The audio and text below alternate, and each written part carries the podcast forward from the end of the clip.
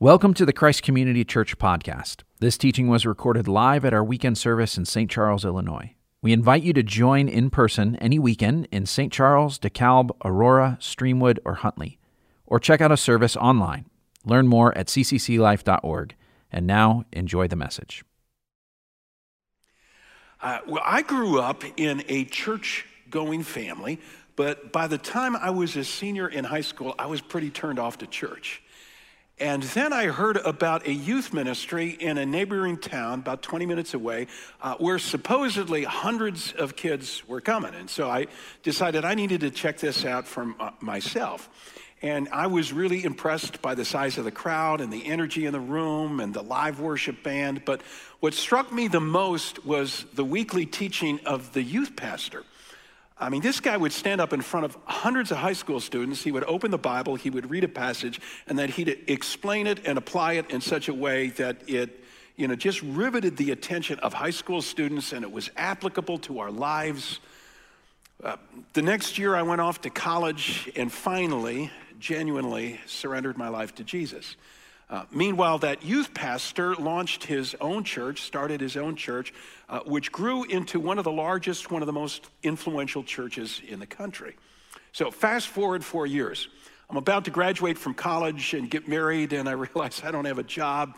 And so I saw an opening for a youth pastor position at a small church out in Boston, and I figured, you know, I could do that for a year or two while I figure out what I really want to do with my life. And so I went out there and I called that former youth pastor who was now a megachurch pastor, and I said, Hey, can you fly out to Boston and just coach me on how to get started? And he did. Now, several years later, Sue and I felt the call of God to move back to the Midwest, and we started Christ Community Church. And uh, once again, I went to this dude and I said, Hey, you started a church from scratch. Can you give me some, some tips, some pointers? And so he met with, with me again, and he coached me. And then over the years, you know, as I've had the opportunity to write several books for publication, uh, this famous mentor endorsed my books and interviewed me on his popular podcast. And you know, when we dedicated the 2,000 seat auditorium in the St. Charles campus, uh, this is the guy who came out and spoke at the dedication ceremony. And, and, he himself was leading a ministry that was growing by leaps and bounds, over 20,000 people coming uh, to his weekend services, an annual leadership conference that was live streamed to viewers all around the world. Uh, but then the day came when he was getting ready to, uh, to retire.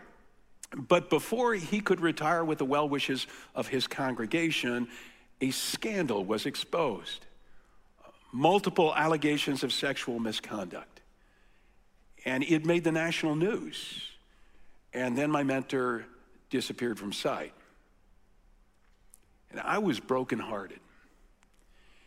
I was brokenhearted. Now, there are two reasons I tell you this story. First, it, it reveals what we long for in a leader. Yes, we want a leader who's extraordinarily gifted and visionary and, and winsome, but we also want a leader who's trustworthy. We want a leader who's a person of integrity. And when they're not, it not only disappoints us, it, it disillusions us. And we're in the third week of a four part series in the book of Judges, a series called Life Without a King. And that was the problem in ancient Israel, the period that's covered uh, by this book of the Bible. There was no trustworthy leader, no royal role model, no godly king. And so the people lived in a constant state of moral and spiritual chaos. Oh, for a leader Oh, for a king. Oh, oh, for a king worthy of his crown. The story of my mentor points to this longing in every one of our hearts for a trustworthy leader. And this theme, this longing for a trustworthy leader that we're going to look at in the book of Judges, ties our Judges series into the season of the year, Advent, the season that leads up to Christmas, because Advent is the time that we long for the coming of Jesus the King of all kings, the leader we, we long for, and the leader that we desperately need, whether we realize it or not. Now, the second reason I tell you my mentor's story is to introduce today's theme to you, which is self control. Self control. You, you, see, it was my mentor's lack of self control, specifically in the area of sexual conduct, that led to his eventual downfall. Proverbs 25, verse 28 warns us like a city whose walls are broken through is a person who lacks self control. Like a city whose walls are, are broken. In ancient times, if, if your city walls were, were in shambles, you were in trouble because without those protective walls, you were prey to enemy armies and roving bandits. And similarly, when our lives lack self control, all sorts of bad things can happen to us. Like what happened to my mentor friend. Like, like what happened to Samson, whose story we're considering today in our study of Judges. If you brought a Bible with you, and I hope you did, turn with me to Judges chapter 13, okay? Seven books in from your front cover. Judges 13. And while you're looking for Judges 13, let me ask you a question. In what area of your life are you in need of greater self control? In what area of your life are you in need of greater self-control. Now be honest because you know we tend to pride ourselves on those areas in which we're really disciplined while ignoring those that are out of control. Uh, for example, you may be super disciplined when it comes to exercise. I mean, you never miss your workout at the gym. However, on the other hand, when it comes to money, maybe money slips through your fingers like water. Okay, you, you, you, don't have a budget, you spend too much on clothes and eating out and, and travel, you give meager amounts to the Lord's work. See, our tendency is to be self controlled in some areas of our lives while out of control in others, which is why we all need today's sermon. Where could you use greater self control? Maybe it's in the managing of your anger or your impatience. Maybe you need greater self control with regard to how much you eat or drink. Maybe you need to control better the way you judge others. Maybe it's your preoccupation with your cell phone or social media, or maybe you need to trim back your overly packed schedule. Maybe there are certain temptations which you're just not saying no to. Maybe you're unable to restrain what comes out of your mouth. See, self control is a really big deal. So, today we're going to consider four factors, four factors that hugely determine the level of self control in our lives. And these four factors are illustrated in the life of a horrible role model named Samson. You know, there, there's more written about Samson in the book of Judges than about any other character, and most of it is bad. So here's factor number one what will contribute to our self control? Well, it's impacted first by the influence of the world. If you're jotting down notes, that's point number one the influence of the world. And if your Bible is open to Judges 13, let me read the opening verses to you. Again, the Israelites did evil in the eyes of the Lord, so the Lord delivered them into the hands of the Philistines for 40 years. A certain man of Zorah named Manoah from the clan of the Danites had a wife who, who was childless, unable to give birth the angel of the Lord appeared to her and said, You are barren and childless, but you're going to become pregnant and give birth to a son. Now, drop down to the second half of verse 5. Your, your son will take the lead in delivering Israel from the hands of the Philistines. This is the word of the Lord. Thank you, God, for your word.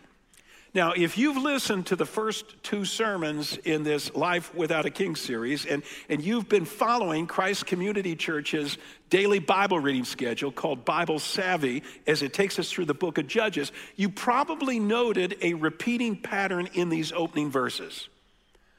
Okay, there is a downward spiritual moral spiral that keeps popping up in the book. This is the seventh time that we're encountering this cycle. Now, do you remember the five stages of the cycle? Let me quickly review them for you. Stage number one disobedience. God's people wander away from Him into patterns, habits of sin, uh, into worshiping other gods, having other priorities other than the one true living God, which leads to stage number two oppression. You know, God steps back. He says, okay, you want to be on your own? And so he removes his protective hand. Enemy armies sweep in and oppress the people. Stage three, the people realize this isn't what we want, and they cry out to God. They pray. They say, God, we screwed up. Forgive us. Rescue us.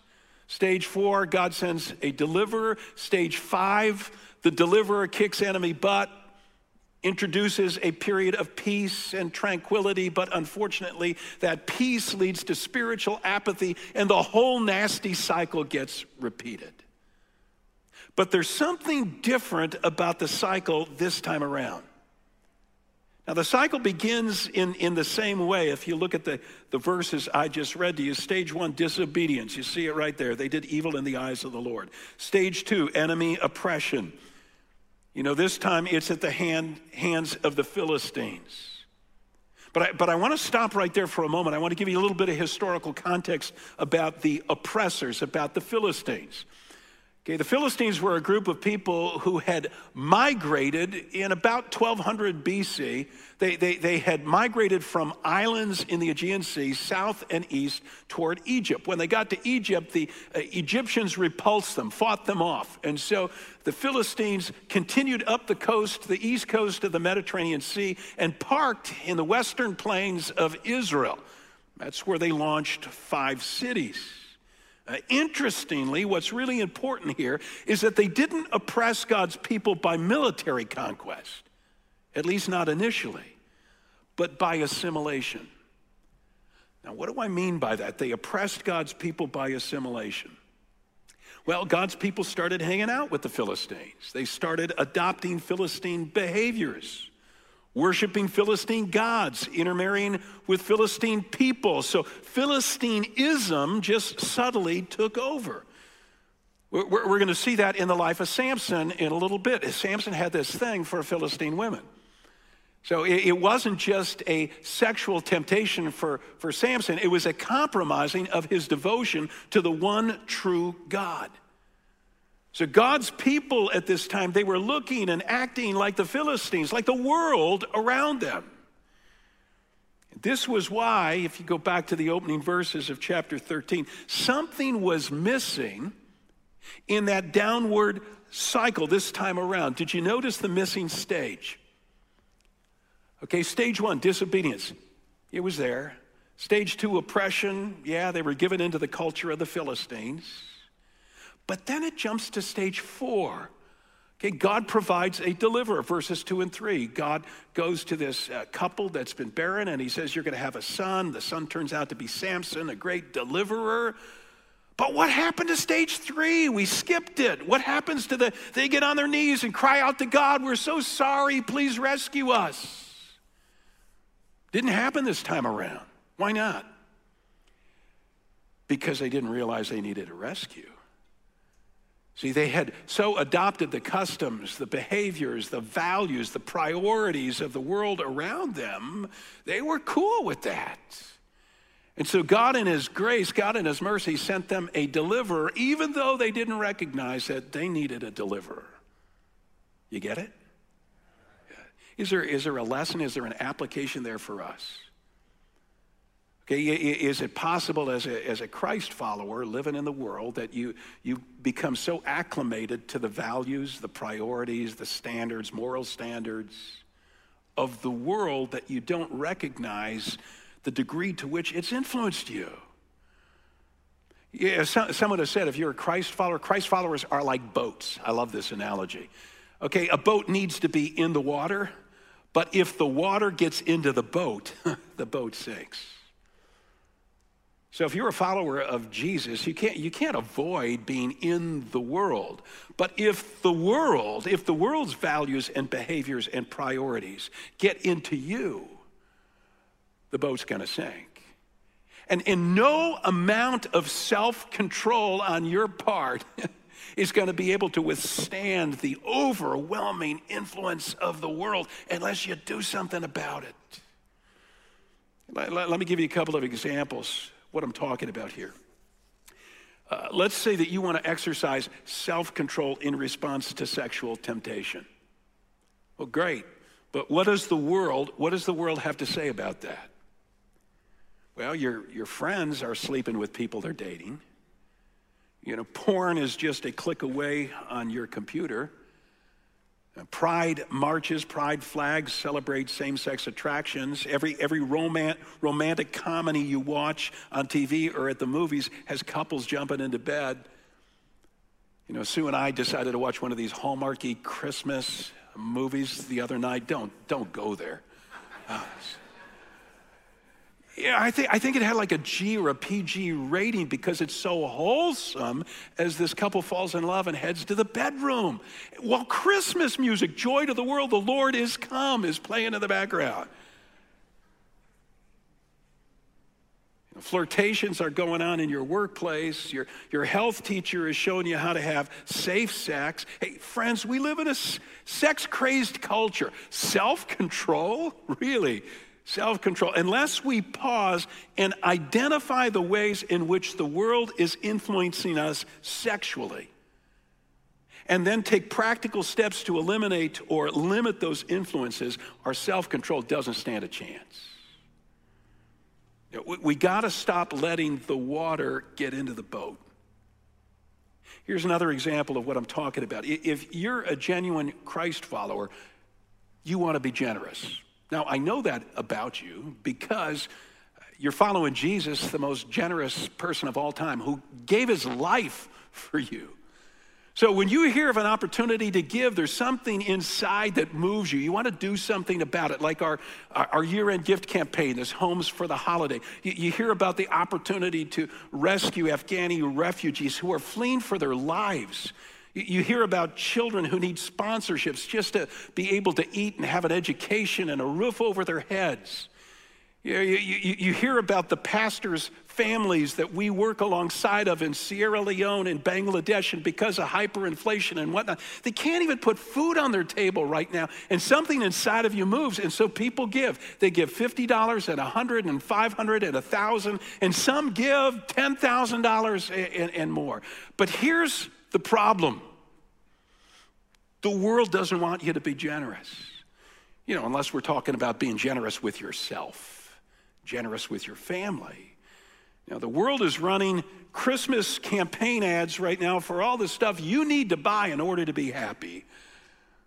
The world is encouraging you to take expensive getaways. The world is saying spend, spend, spend. So being generous is going to require self control while, while at the same time, this area of money management, the world is doing everything in its power to undermine your financial discipline. So are you going to let the world get away with that? You see how the influence of the world assaults our self control. I want you to recall for a moment earlier in the sermon, I said, hey, call to mind an area in your life where you could use greater self control. Bring that area back to mind right now, because I want to ask two questions about it. Okay, you got it locked in? How is the world influencing you in that particular area? Because I guarantee it is. And you either know it and recognize it, or you're just naive to it. You're missing it.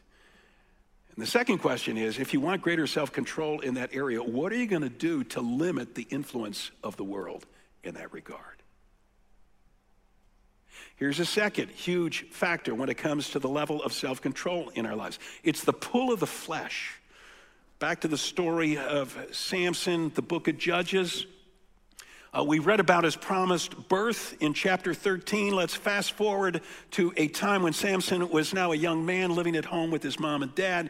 Chapter 14, first verse. Samson went down to Timnah and he saw there a young Philistine woman. And when he returned, he said to his father and mother, I have seen a Philistine woman in Timnah. Now get her for me as my wife.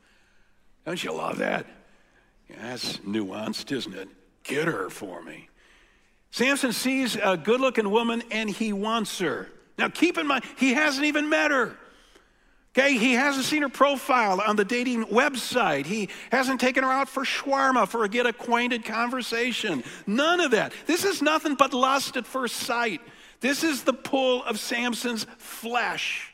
Now, flesh is a biblical word that refers to our sinful nature, our sinful impulses.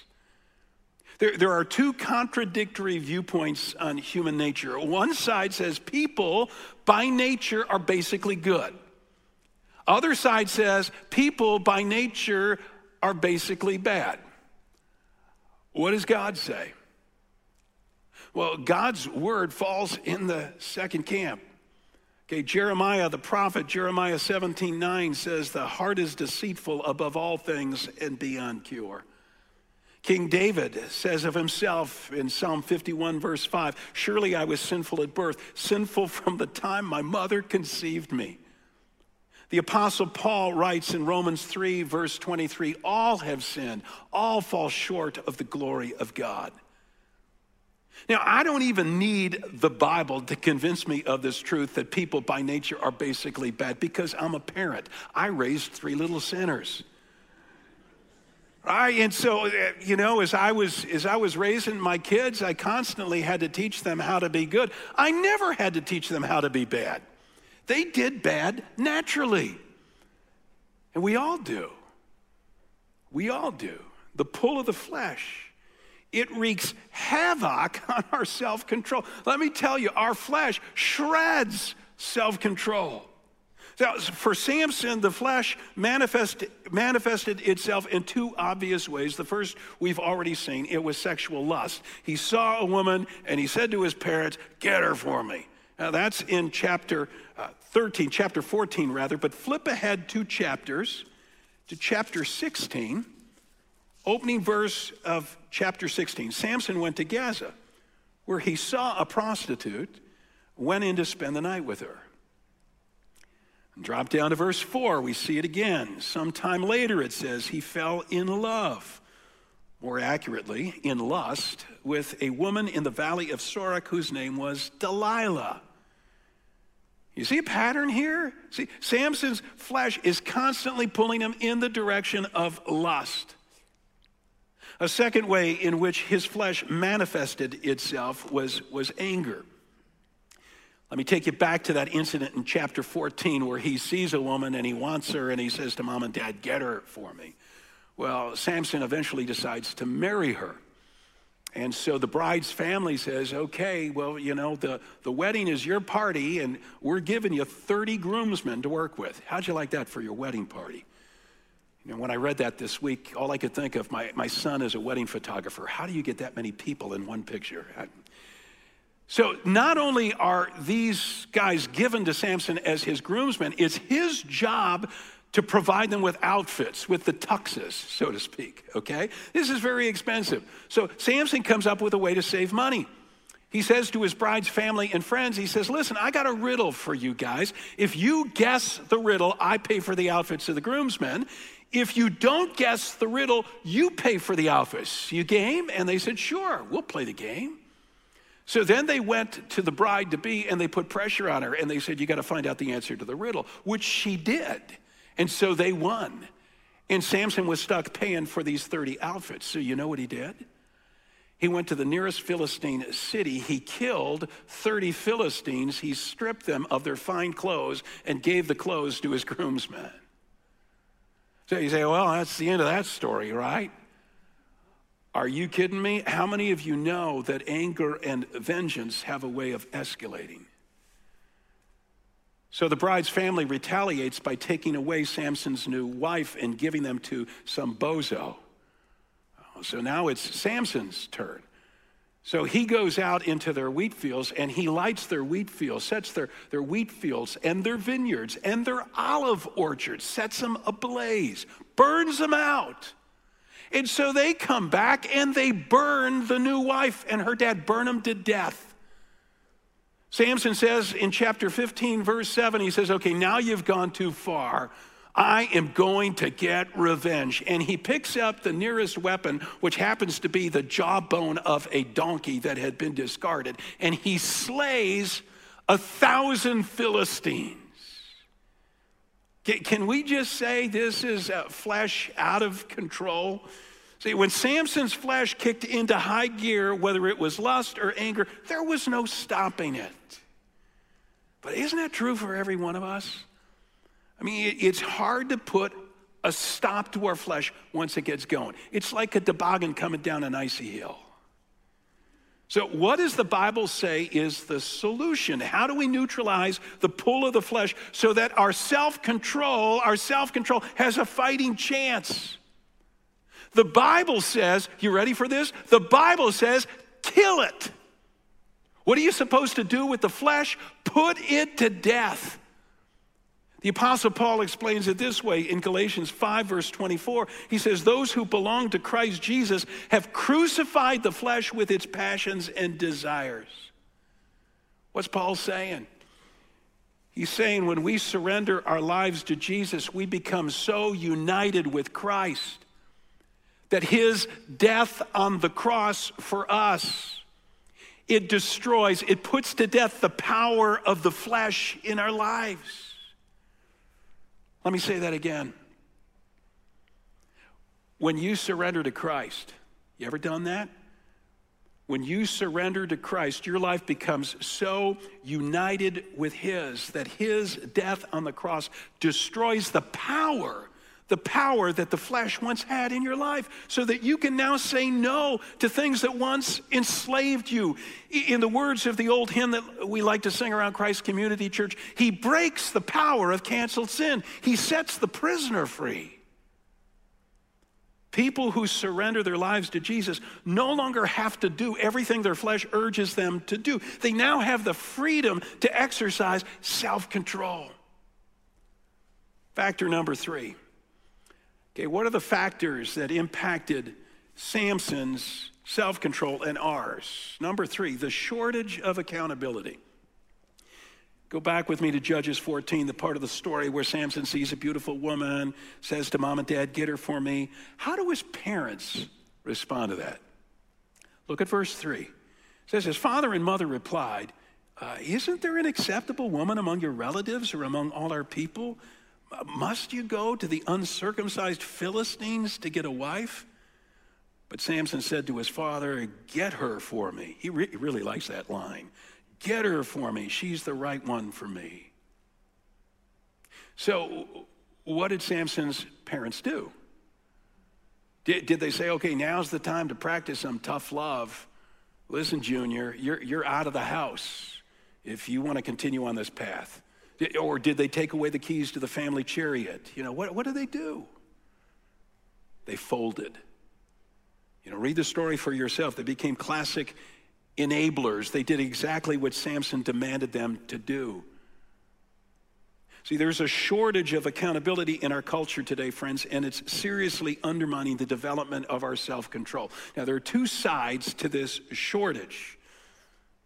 First side is we don't receive accountability very well. We don't receive it. We don't welcome people's feedback, especially if it's the least bit critical or, or negative. We, we don't ask for the wise advice of friends or, or parents. Hey, counsel me on this.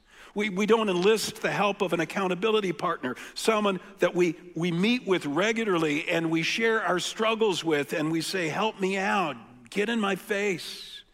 See, we're on our own and we prefer it that way.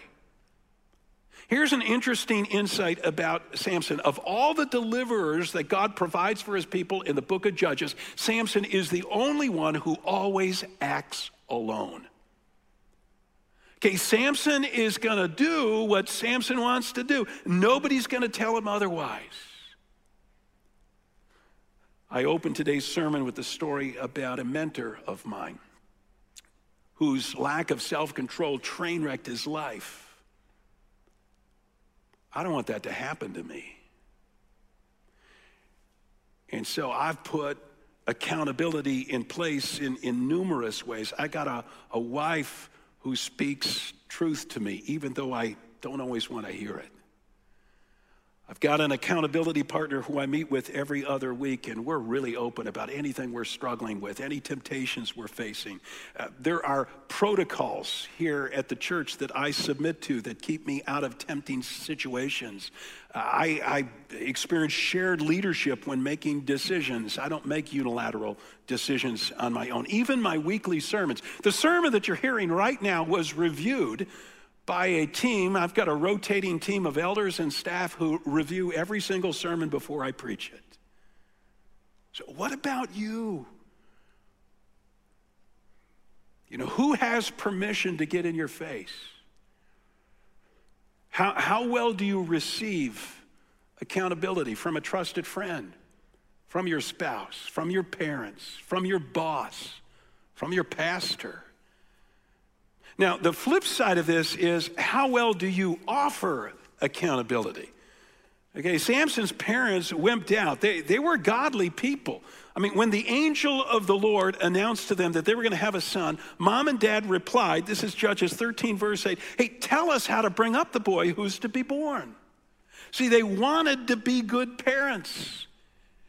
And when Samson demanded that they get this good looking woman for him, their first response was to push back on his ultimatum. Isn't there somebody from, you know, from our team that you could fall in love with? Do you really have to go to a Philistine to find yourself a wife? But when Samson pushed back, they, they immediately caved in. So here's the lie that our culture is feeding us today, friends. Our culture is telling us in order to love people, you need to approve of all of their choices and behaviors. You familiar with that one? You know, the only way to show love to people is, is to say yes, to celebrate all of their choices, all of their behaviors. Really? So if my friend is drinking too much, I should just keep my mouth shut?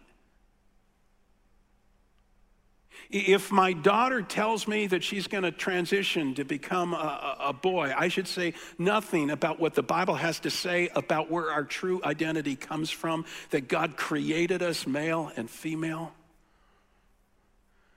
You know, that if, if there's a coworker, if there's a schoolmate who's far from God and I've got this Jesus faith, I should keep the Jesus faith to myself. Don't foist it on anybody else. And that's love.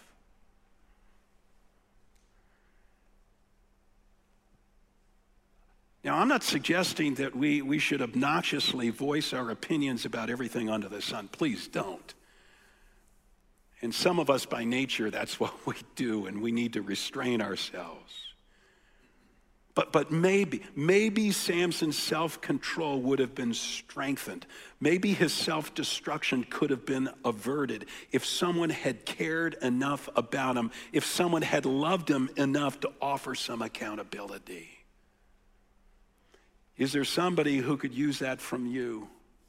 Accountability, lovingly offered. Here's the fourth factor, and, and this is the most important one, save the best to last, that impacts our self control.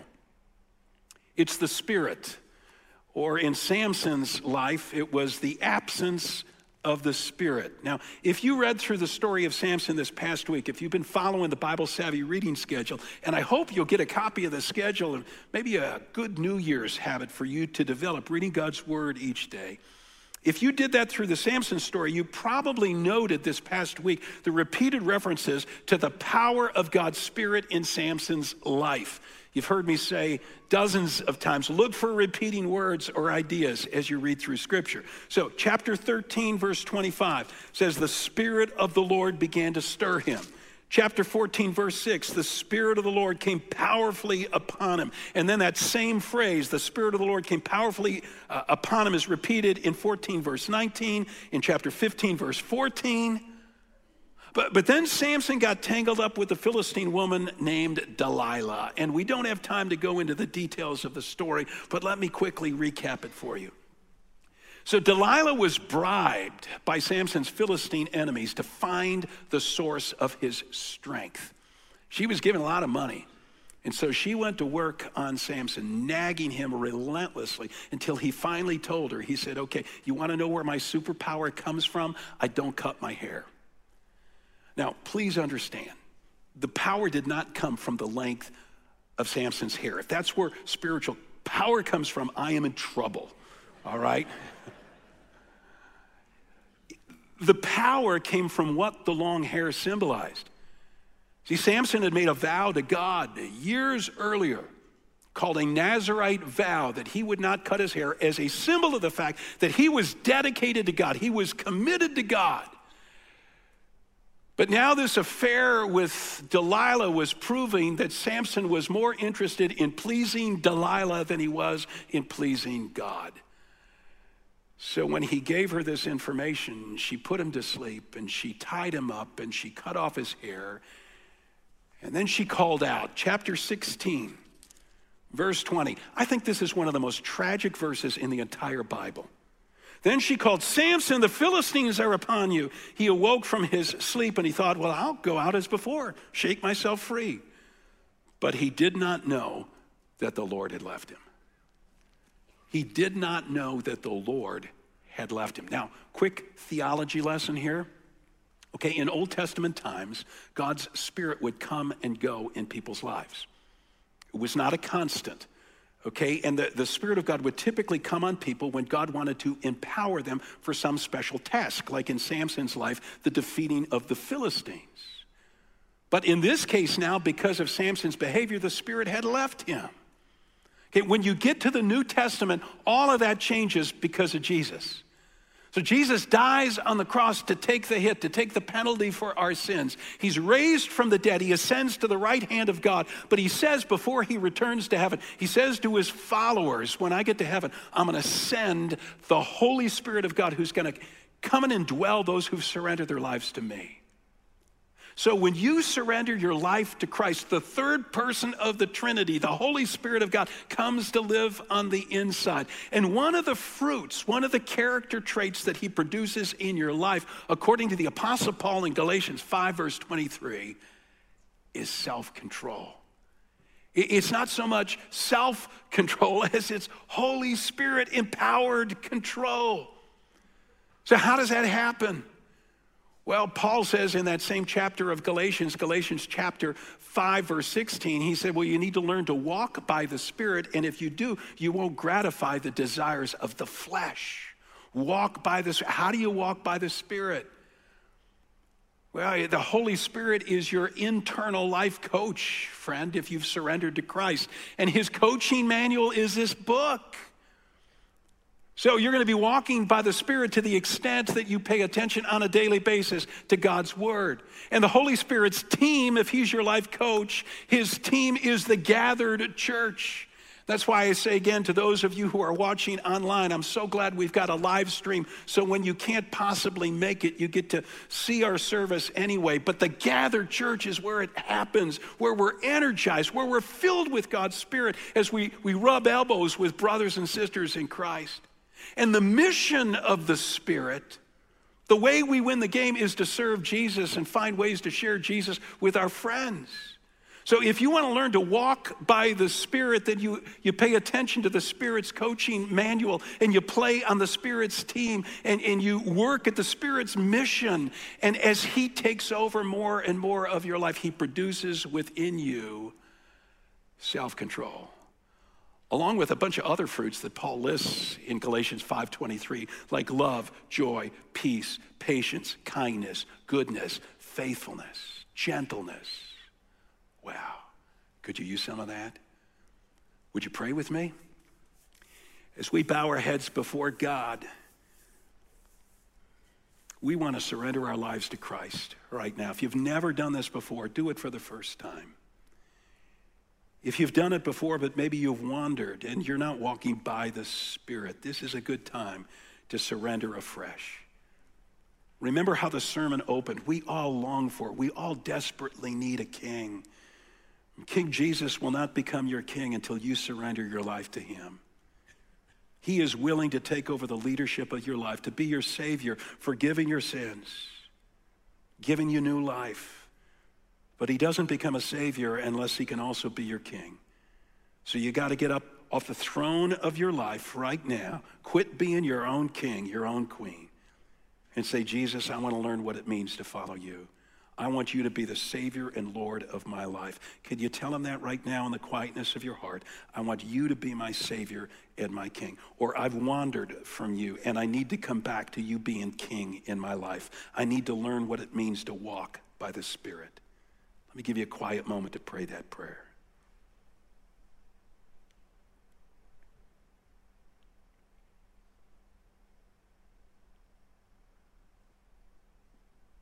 God, please hear the cry of our hearts. Send us the deliverer, Jesus, the Savior and King.